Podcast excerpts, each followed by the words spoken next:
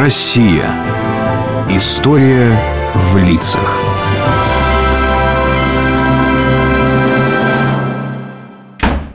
Привет, Алеша.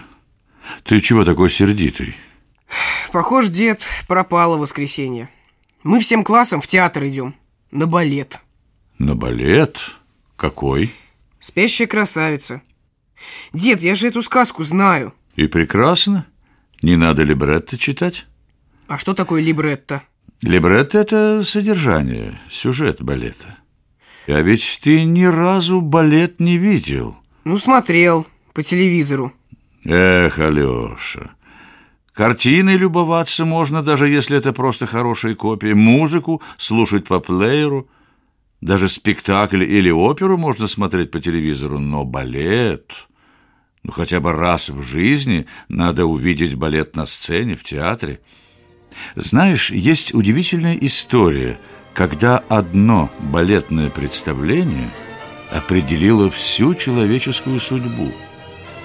Это произошло в конце XIX века в Петербурге с девочкой, известной всему миру как великая русская балерина Анна Павлова.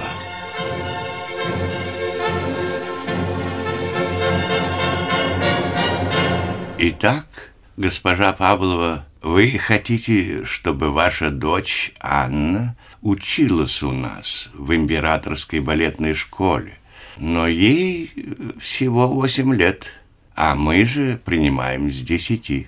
К тому же Анна выглядит очень слабой и болезненной, а занятия балетом требуют железного здоровья, выносливости и силы воли. Кстати, что думает сама девочка? Анна, ты хочешь учиться балету? Да. Почему? На Рождество матушка водила меня в Мариинский театр на спящую красавицу.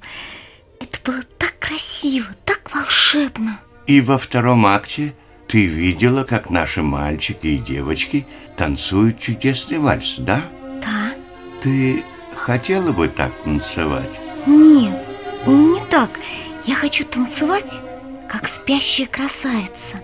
Когда-нибудь я буду именно такой балериной, самой лучшей.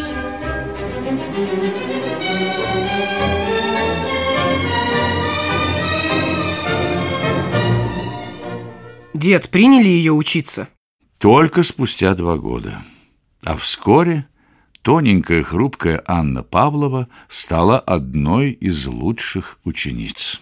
Итак, барышни, сегодня наш урок История балета. Само слово произошло от французского «балле», оно же от латинского «балло» – «танцую». Балет зародился в Италии как пышное торжественное зрелище. В России первый такой спектакль состоялся при дворе царя Алексея Михайловича. Балетный костюм поначалу мало чем отличался от бального наряда, но французская танцовщица Мария Камарго – укоротила юбку и отказалась от туфель на каблуках. А чтобы сделать свой танец более воздушным, балерины старались встать на кончики пальцев. Так появились балетные туфли-пуанты. Первой встала на пуанты итальянка Мария Тальони. А, а у вас есть вопрос, Павлова? Господин учитель, почему главные партии на русской сцене исполняют непременно итальянские балерины?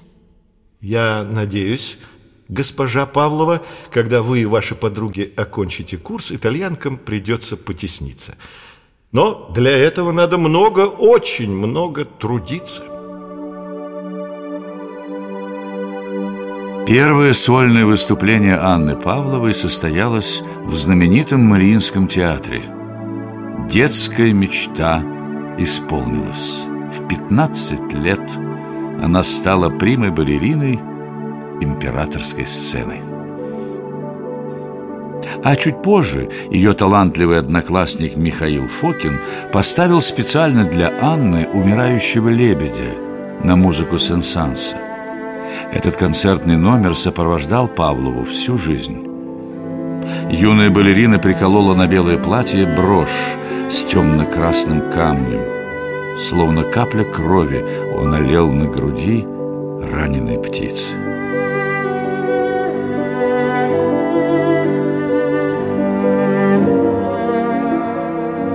Как обидно, что тогда не было настоящего кино. От художника остаются картины, от писателя книги. А что остается от балерины? Воспоминания современников, в лучшем случае школа мастерства. Анна Павлова стала легендой.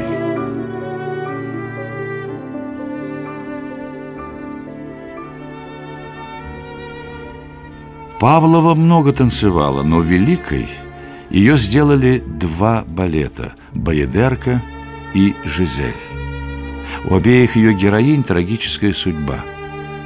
Павлова, как никто из танцовщиц, смогла передать все их переживания от надежды и радости до глубокого отчаяния. И зрители, и ее соперницы по сцене все понимали, что манеру Павловой скопировать невозможно. Красота ее танца зависела не только от техники, сколько от полета души, от внутреннего огня, сжигавшего эту хрупкую, изящную женщину. Но и судьба самой Анны складывалась совсем непросто.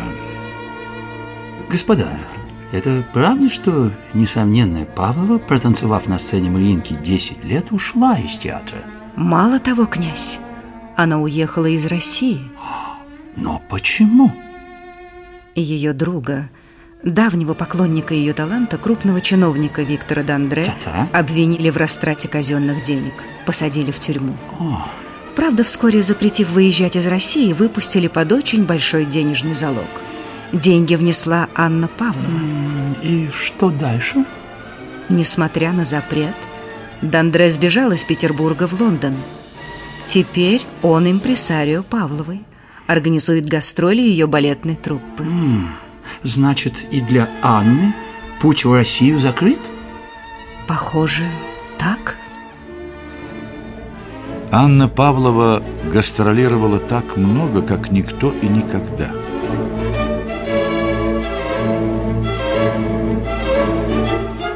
Танцевала в США, Канаде, Южной и Центральной Америке, Японии, Китае, Бирме, Индии, на острове Цейлон, в Африке и Австралии, в Новой Зеландии, на Яве и Филиппинах, в том числе в городах и странах, где никогда до нее не ступала ножка на пуантах. И с каждой поездкой росла не только слава актрисы мира, но и слава русского балета.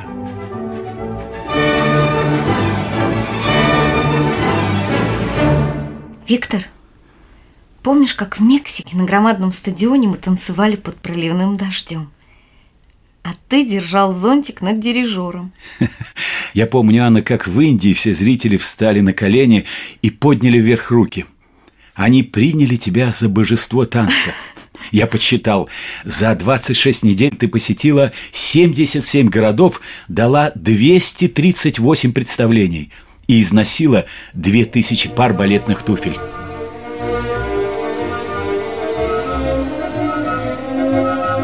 Европа боготворила русскую балерину. В Канаде ей дали почетное гражданство. Но самая радостная весть пришла из Советского Союза. В 1924 году ее матери, Любови Федоровне Павловой, разрешили приехать в Лондон для свидания с дочерью. Анна узнала об этом на гастролях в Америке. В тот же день скоростной пароход «Мавритания» уносил балерину в Англию. И весь путь она страшно волновалась, перебирая в памяти всю свою жизнь.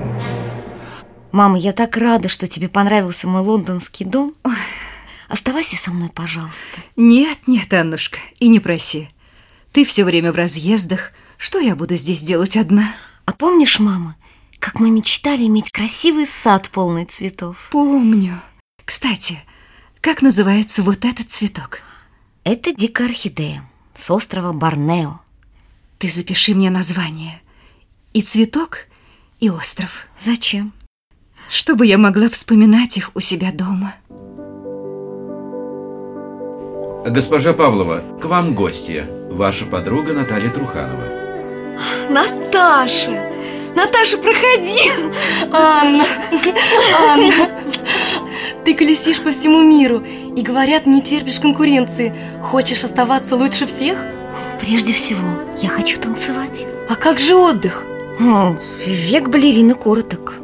Как я могу отдыхать? Придется распускать труппу, платить неустойки, потом заново нанимать танцовщиков, перешивать костюмы. Знаю, мне даже умирать придется на бегу. Что ты, Анна? Я сегодня уколола руку о розовый куст. Теперь мы с ним умрем одновременно. Есть такая примета. Павлова верила в приметы? Как и все балерины. Зимой 1931 года поезд, в котором она ехала, потерпел аварию возле французского города Дижона. Анне пришлось в легком пальто идти пешком до ближайшей станции и там 12 часов ждать следующего поезда. Она простудилась, лечиться не стала и болезнь взяла свое. Спустя неделю Павлова прибыла на гастроли в Нидерланды, где ее встречали белоснежными тюльпанами, названными в ее честь, но она едва нашла в себе силы, чтобы кивнуть в знак благодарности. Прямо с вокзала ее спешно повезли в отель «Дез Энд». Весь персонал по традиции выстроился у входа. Худенькая горничная дрожала от холода, и знаменитая гостья протянула ей свою муфту. Эта голландская девушка стала одной из последних, кто видел Павлову живой.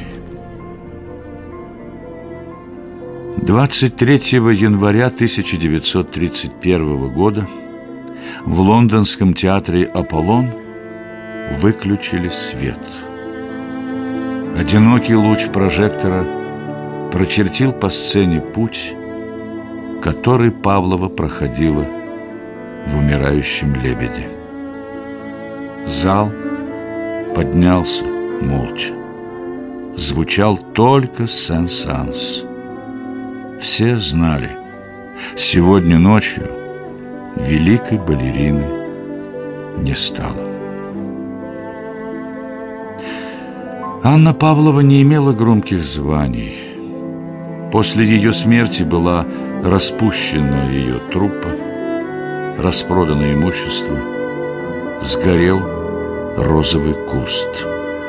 Но осталась легенда о великой русской балерине, именем которой названы призы и международные премии.